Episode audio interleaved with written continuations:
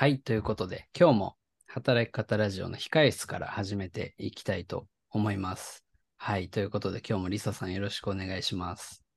はい、よろしくお願いします。はい、えー今日はですね、マレーシアからゲストをお呼びするということで、はい、えーファンジャパン株式会社代表の五木さんに来ていただくんですけれども、はい、はい。い、つも控え室はね、こうどういう出会いだったのかっていうあの説明をするので、ちょっとあの説明させていただくと、まああの、マレーシアでまあ2014年に起業されて、あの日本企業の輸出支援とか、まあ、あと現地でのこうこう商品の開発とか販売いろいろやられているんですけれども、それをですね、あの、ピボットっていう YouTube をこうメインにしてる動画メディアがあるんですけども、リサさんご存知ですか？はい、知ってます、知ってます。よく見てます。いろいろ。そうなんです。まあそこのピボットに、えっ、と、まあ今日のゲストの、えー、五木田隆弘さんがあの出演されていて、で、それを見てですね、僕はすごいこう、あ、この人すごいいいなっていう、なんか僕自身、実はマレーシアに、あの移住とかも含めて結構こう興味を持っている国の一つだったりとかしたのと、あとはもともと僕製造業で海外営業とかやってたので、その日本の商品を海外にこう売っていくみたいな、その世界で挑戦するみたいなことも結構好きなので、マレーシアでかつこうイスラム教の、まあその文化の中で戦っているっていうのを見てすごい感銘を受けてですね、あの、リサさんにこんな人がいるよってこのピボットのリンクを送ったんですよね。そうそうそう、送ってもらってすぐ見ました。そうですよね。で、うんなんか1週間ぐらい経ったんですよ。まあ、よくあの、YouTube のリンクとか送るんで、あの、普通にこう送ってそのままって感じだったんですけど、そしたら、リサさんから、あの、友達になったよって 連絡が来まして、えーリサさんがいつの間にか、あの、タカさんにですね、DM をお送りしてですね、また、そうそう。あの、例によって仲良くなられたというところで、なんと、みたいな、僕からしたら、こう、テレビに出てる感覚だったので、まさか繋がると思ってなかったんですけど、まあ、そこからですね、あうんの、うん。一緒にオンラインでお話しして、で、はい。さらに、あの、この間、たまたま日本に一時帰国した時にですね、あの、はい。ごご実家が鎌倉っていう話を聞いていて、でちょうどその鎌倉にあの一泊泊まるんだけどっていう日に、まあ、ちょうど僕、まあ、隣町の逗子に住んでるので、ちょっと逗子でお会いさせてくださいっていうところでお会いできて、まあ、お互い子子連れでご飯を食べるっていう、あの、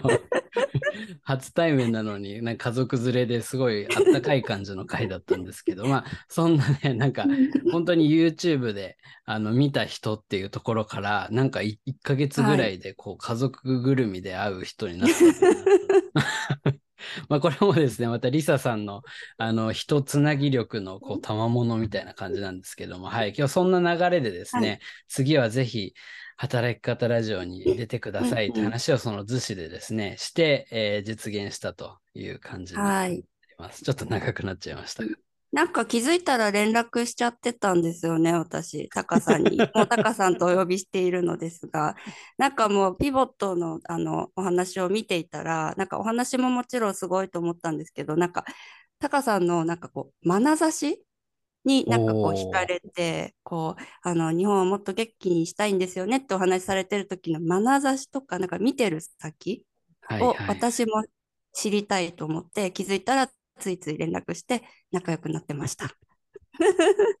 あの、リサさん結構感性の人なんでね、あの、ロジックでこの人に連絡しようとかっていうよりも、感性でパッと連絡しちゃうので、きっとその眼差しに感じたものがあったんでしょうね。うん、ありましたはい。ね。いや、でもすごいは僕もね、わかるんですよ、その感じは。はい。ということで、えーはい今日はですね、えーそんなタカさんをゲストにお呼びして始めていきたいと思います。よろしくお願いします。よろしくお願いします。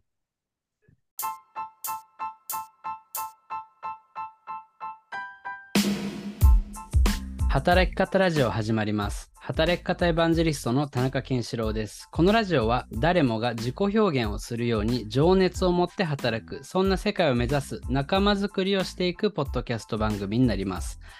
皆さん自己表現していますか？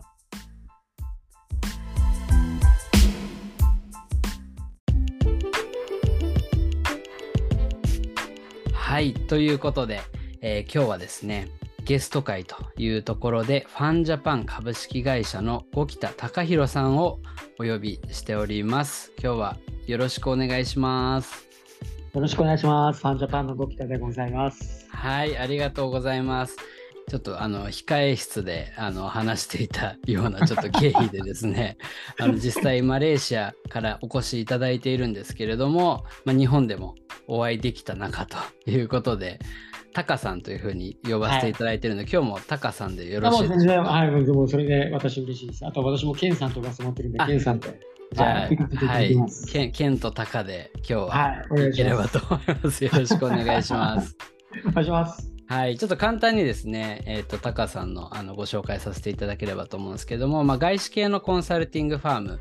を、まあ、経て、2014年から、えーマレーシアで起業をされているんですね。で、えーそこでは日本企業の海外輸出支援や、えーハラルフードの開発、販売などを行っているというところでですね、もともとは日本にいらっしゃって、この2014年に、まあ、移住をしたっていう感じですかね。そうですね。はい。あなるほど。ありがとうございます。ちょっとまずはですね、あの、皆さん、マレーシアで海外輸出支援とハラルフードの開発ってこう言われても、いまいちピンとこないかもしれないので、ちょっと簡単にですね、あのどんな、えーお仕事をされているのかっていうのをもう少し教えていただけますか？はい、ありがとうございます。はい。あの我々で言うと、大きく3つの事業をやっております、ビジネスですね。はい、で1つが、えーと、コンサルティングのビジネスということで、えー日本企業さんの海外展開の支援ですね、えーをさせていただいてます。あの現地に展開したいとか、どういう市場なんだっけみたいな市場調査の話なんかを含めて、えーコンサルティングなんていうのをやらせていただいてます。2つ目が、えーと、いわゆる商社ですね。はい、我々で言うと販売事業って言い方をしてますけども、え日本から、えー日本で使えた商品を、えー日本からで言うと輸出をして、え東南アジアですね、の諸国に、え輸出販売をしていると。でもちろんメインは我々が、えいるですね、マレーシアというところになるんですけども、マレーシアの方では輸入をして、現地の例えば、えスーパーさんとかコンビニさんとか、また飲食店さんなんかにですね、食品を卸したりとか、あとはですね、化粧品なんかも扱っていたりするので、そういったドラッグストアさんなんかの卸なんかもやっていますと。で最後3つ目がまさしく先ほどもお話しいただきましたけども、ハラルのビジネスということで、現地で我々自身もハラル認証を持ったデザートの工場を持っています。で、実際、えー我々日本人のパティシエもいますけども、現地で日本クオリティのデザートを作ってですね、現地で販売していると。で、また、あの自社商品の製造販売だけじゃなくて、日本企業さんのですね、えー特にスイーツブランドのお持ちの企業様の OEM 先という形で、まあ、我々が製造してですね、えーハラル認証を取って、で、先ほどの販売事業、商社機能もありますので、でそちらの方で、えー取り扱わせていただいて、製造から販売まで一気通貫でやるんだということもやっております。ということで、大きくこの3つの事業をですね、日本企業様にサービスとして提供しているというところになります。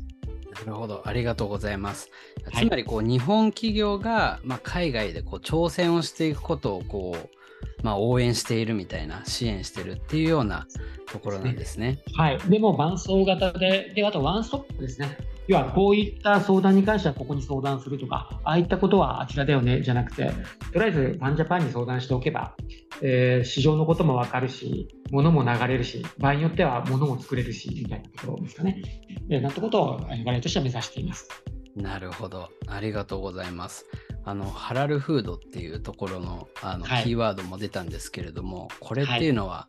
あの、イスラム教系のこう認証みたいなものでしたっけ？そうですね、おっしゃる通りで、でそもそもイスラム教徒の方向けの認証ではあるんですけども、はい。大前提としてあるのが、イスラム教徒の方が安心して食べれる安全な食品とか、例えばそれはあの食品だけ以外だけじゃなくてですね、例えば化粧品なんかもハラル認証とかっていう対象商品になってきます。なってくると、安心して使える安全なものだよっていう認証基準になります。ですので食品で言うと、えーと衛生基準ですね。よく、えーと有名な認証で言うと HACCP、HACCP っていう食品の認証基準だったりするんですけど、それに準ずるような認証基準である。でそれにイスラム教徒ならではのいわゆる豚由来の原料が入ってないかどうかはいで。すね、あとアルコールが使われてないかどうかというところも対象として入ってくるということで、えー一言で言うと衛生基準なんですっていうところですかね。あはいそうなんですね。なんか僕の印象だと、割とこう、イスラム教的なその先ほどの豚の話とか、はいはいそういうところにこう抵触しないようにみたいな、なんか割とこう、法的なものなのかなと思ってたんですけれども、ある意味こう安心して、それこそ衛生的だったり、あの皆さんが安心安全に食べれるように作られたこう仕組みっていう感じなんですね。そうですね。もうそもそもそのハラルという考え方も、まあ人として、えーこう、なんですかね、平和に暮らしていけるような考え方っていうところが前提としてあって、じゃあなぜ豚がダメなんだっていうと、はい。これやっぱ遠い昔、イスラム教徒の方がはい。豚を食べてですね、はい。病気になって亡くなってしまった方がいらっしゃると。なるほど。衛生的にですね、ちょっと豚っていうのは菌が多くて危ないものだよねっていうところから排除したっていうところから来てますので、基本的にはそういう衛生基準とか安心安全みたいな基本が分離えー結構多くの日本人はあのそこ知らない気がしますね、本当にあのやっぱ。どうしてもね、分かりやすく豚がダメなんでしょ、アルコールダメなんでしょそうですよね正しいんですけど、大前提としては安心安全と。はい。ーなるほど。あすごいよくわかりました。ありがとうございます。なんかまああのこの辺りのどんなあの食品を開発してるかとかあのピボットの動画でですねあの実際出てくるんですよね。あのありがとうございます。はい、そちらもまたぜひ皆さん見ていただければと思うんですけれども、はい。あとこの、まあこれも結構聞かれてると思うんですけども、なぜマレーシアなのかみたいなところですよね。あの海外進出っていうところで、まあ欧米だったりアメリカとかあのアジアだっぱり中国とかまあいろいろとこうある中で、まあマレーシアに決めたというかそこでこうビジネスをやってる理由みたいなところあるんですか、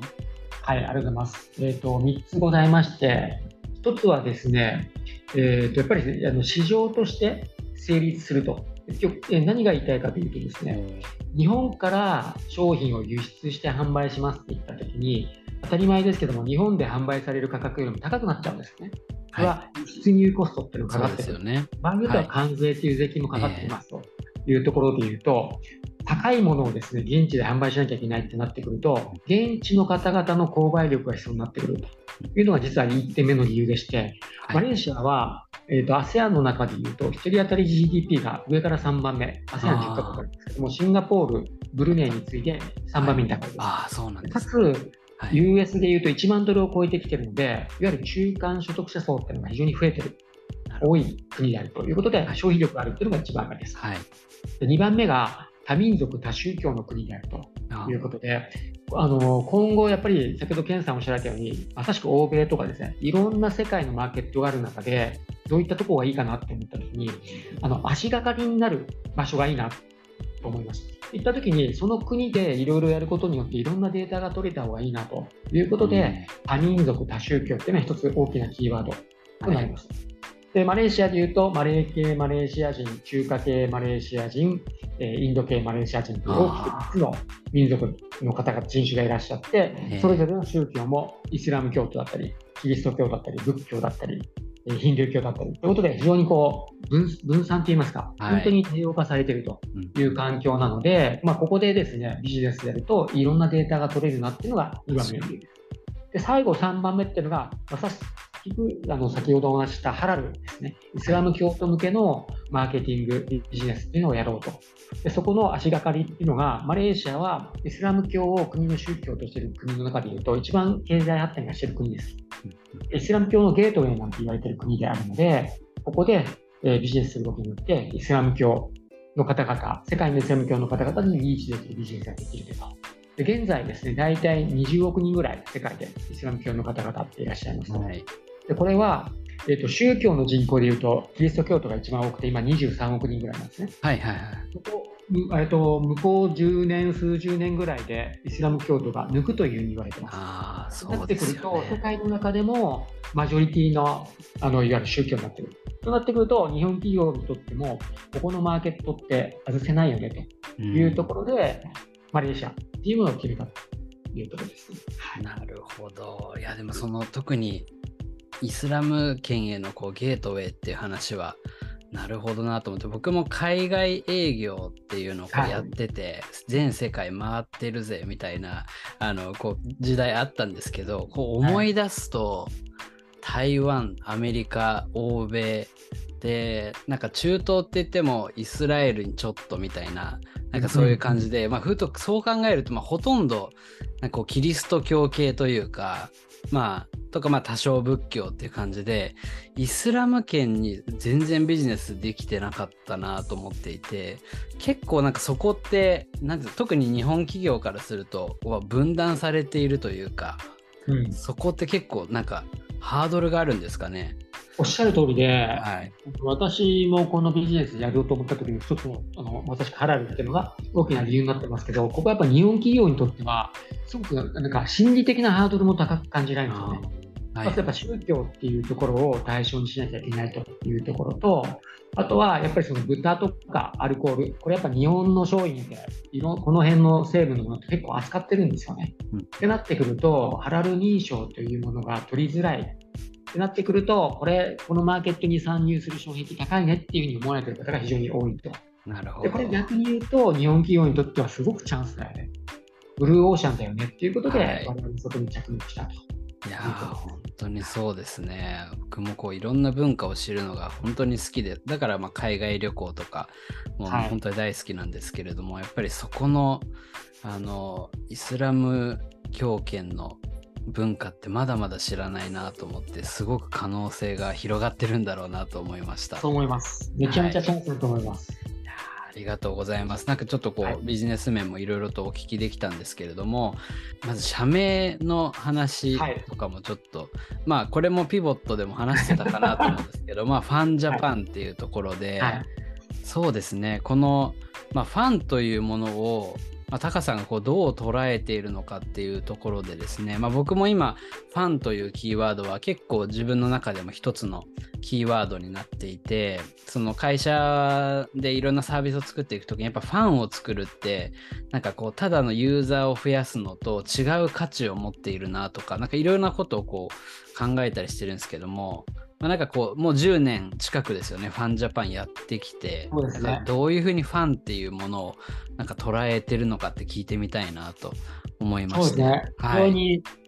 常に難しい質問でもありとい。うところなんですけど、はい、あのやはり我々ファンジャパンの命名由来ってところでいうとやっぱ日本のファン作りっていうのを最終ゴールにしてますというところなんですね。行った時にそのファンっていう方々をどう捉えてるかっていうと、はい。やっぱり一朝一夕でなるものじゃないと。はい、でなっていただくものじゃないなってすごく痛感してますと。いうところで、やっぱりその積み重ねっていうところ、小さな一歩の積み重ねっていうところがすごく重要かなと。いうふうに思ってますと。でこれって、えーと、何でもいいんですけども、例えばじゃあスポーツチームのファンとか、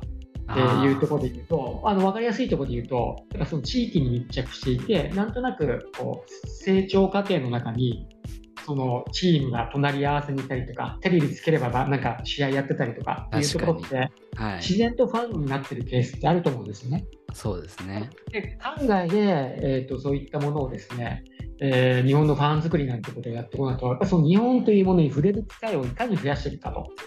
いうところがすごく重要かなと思ってます。要は、何気なく気づいたら日本に触れてるとか、何気なく気づいたら日本食食べてるとか、えー、何気なく気づいたら日本人と会話してる、何でもいいんですけど、はいはいはい、ところをですね、やっぱり我々としては意識して作っていかなきゃいけないということで、やっぱりその、それを我々で言うと、物とかですね、商品とか、まあ、サービスっていうものをこう媒介に海外の方と日本の方々、あ日本のですね、そういったものをですね、つなげる役割をしなきゃいけないということで、なるべく露出をしていこうと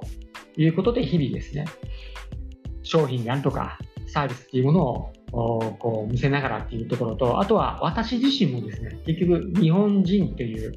いわゆるその看板を背負ってるわけなんですよね。はい、なってくると、私自身っていうところとのその触れ合いっていう中でも、マレーシアの方々って日本を感じてもらえるものってあるんじゃないかなと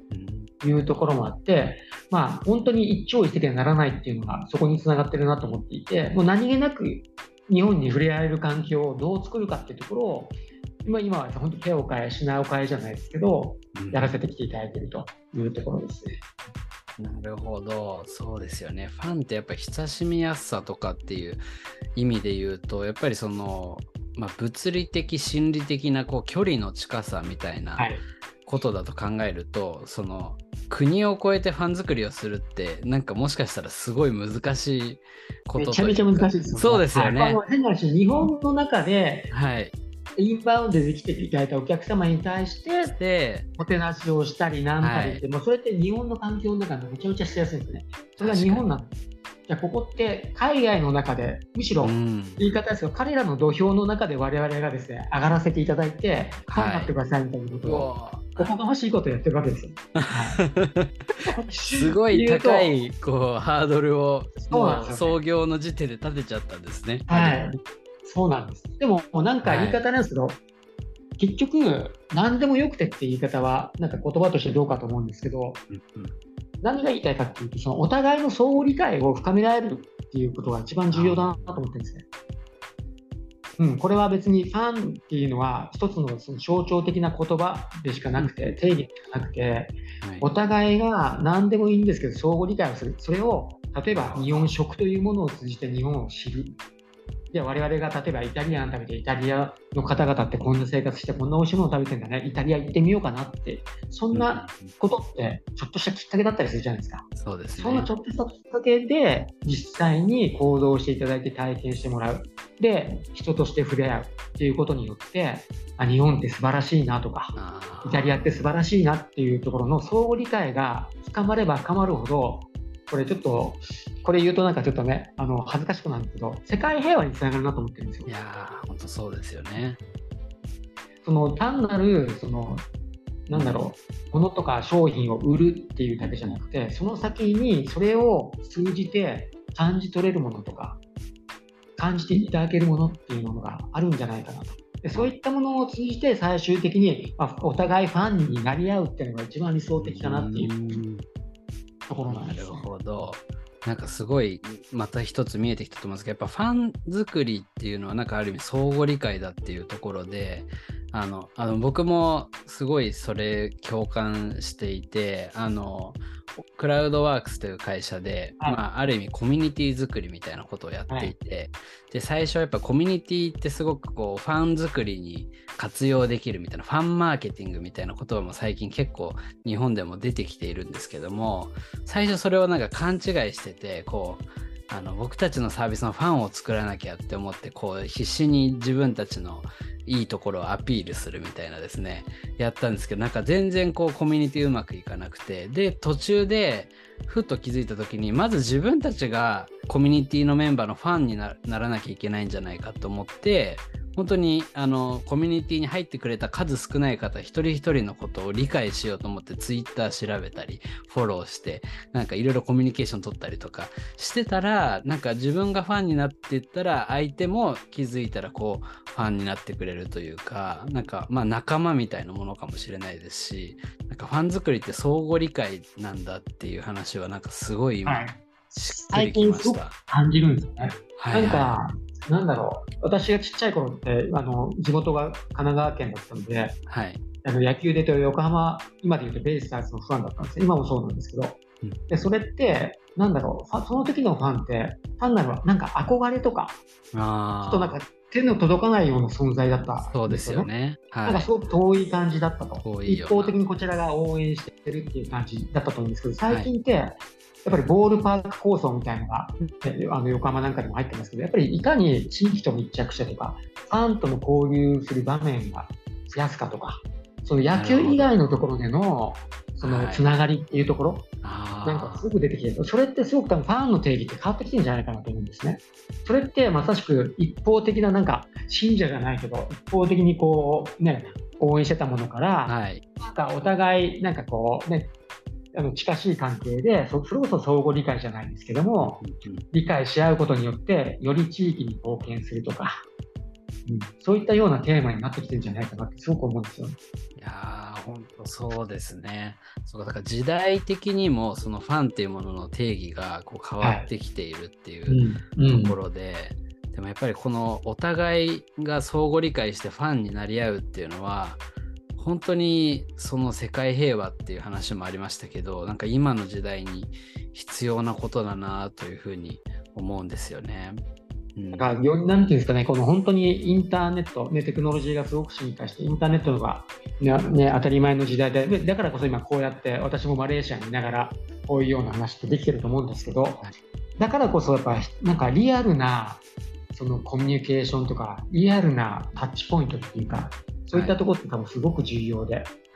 うん、だ本当の意味での体験をするとか、本当の意味でのコミュニケーション、対面でコミュニケーションするとかって、すごくより今後重要になってくるかなと思うんですよね。なので、私自身も現地にこだわって、現地にいるっていうところなんですよね。今の時代だから、その要はインターネットの仕組ンラインで、はい、オンラインで販売すればいいじゃんとか、いろんな手はあると思います。はい、いうところなんですけど、先ほどの通りで、ちょっとしたところに日本というものを感じてもらうためには、ね、やっぱちょ私なんかもみんな現地に立って出張ってってですね、えー、話をしていく、触れ合っていくっていうのはすごく重要かなっていうところですね。なんで、ビジネス的に言うとすごく面倒くさいっていうか、遠回りな感じはするんですけども、結果として、その方が深いお付き合いができる。結果としてお互いにファンになり得るっていうところにつながるかなと思います。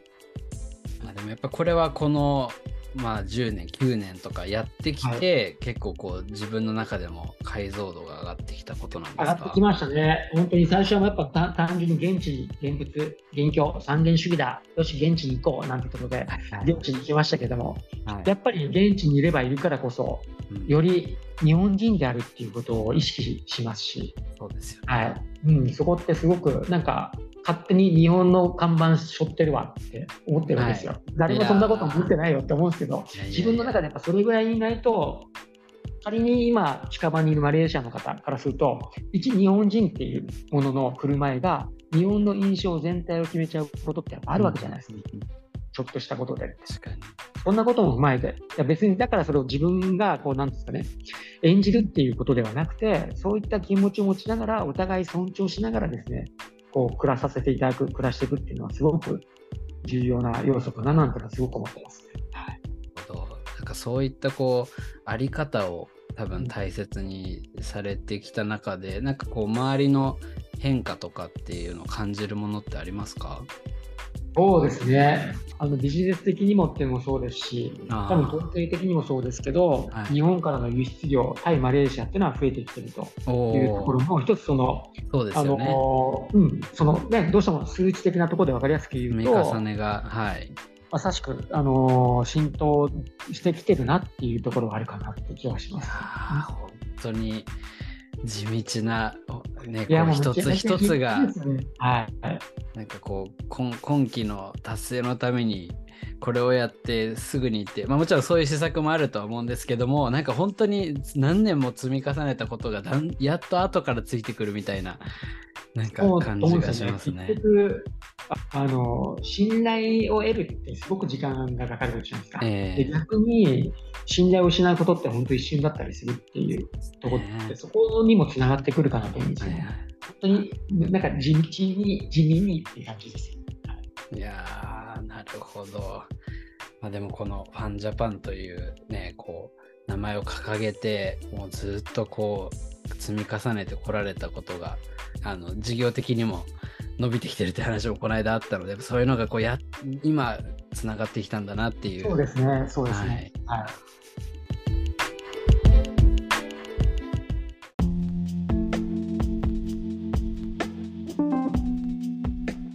今回もお聞きいただきありがとうございました。ちなみにこの番組は読むポッドキャスト働き方ラジオとしてノートでのテキスト発信も行っています。プロのライターが収録時の温度や臨場感が伝わる文章に再編成して届けています。ポッドキャストと合わせてぜひフォローをお願いします。番組への感想はハッシュタグ働き方ラジオで投稿いただけると嬉しいです。それではまた来週お会いしましょう。さようなら。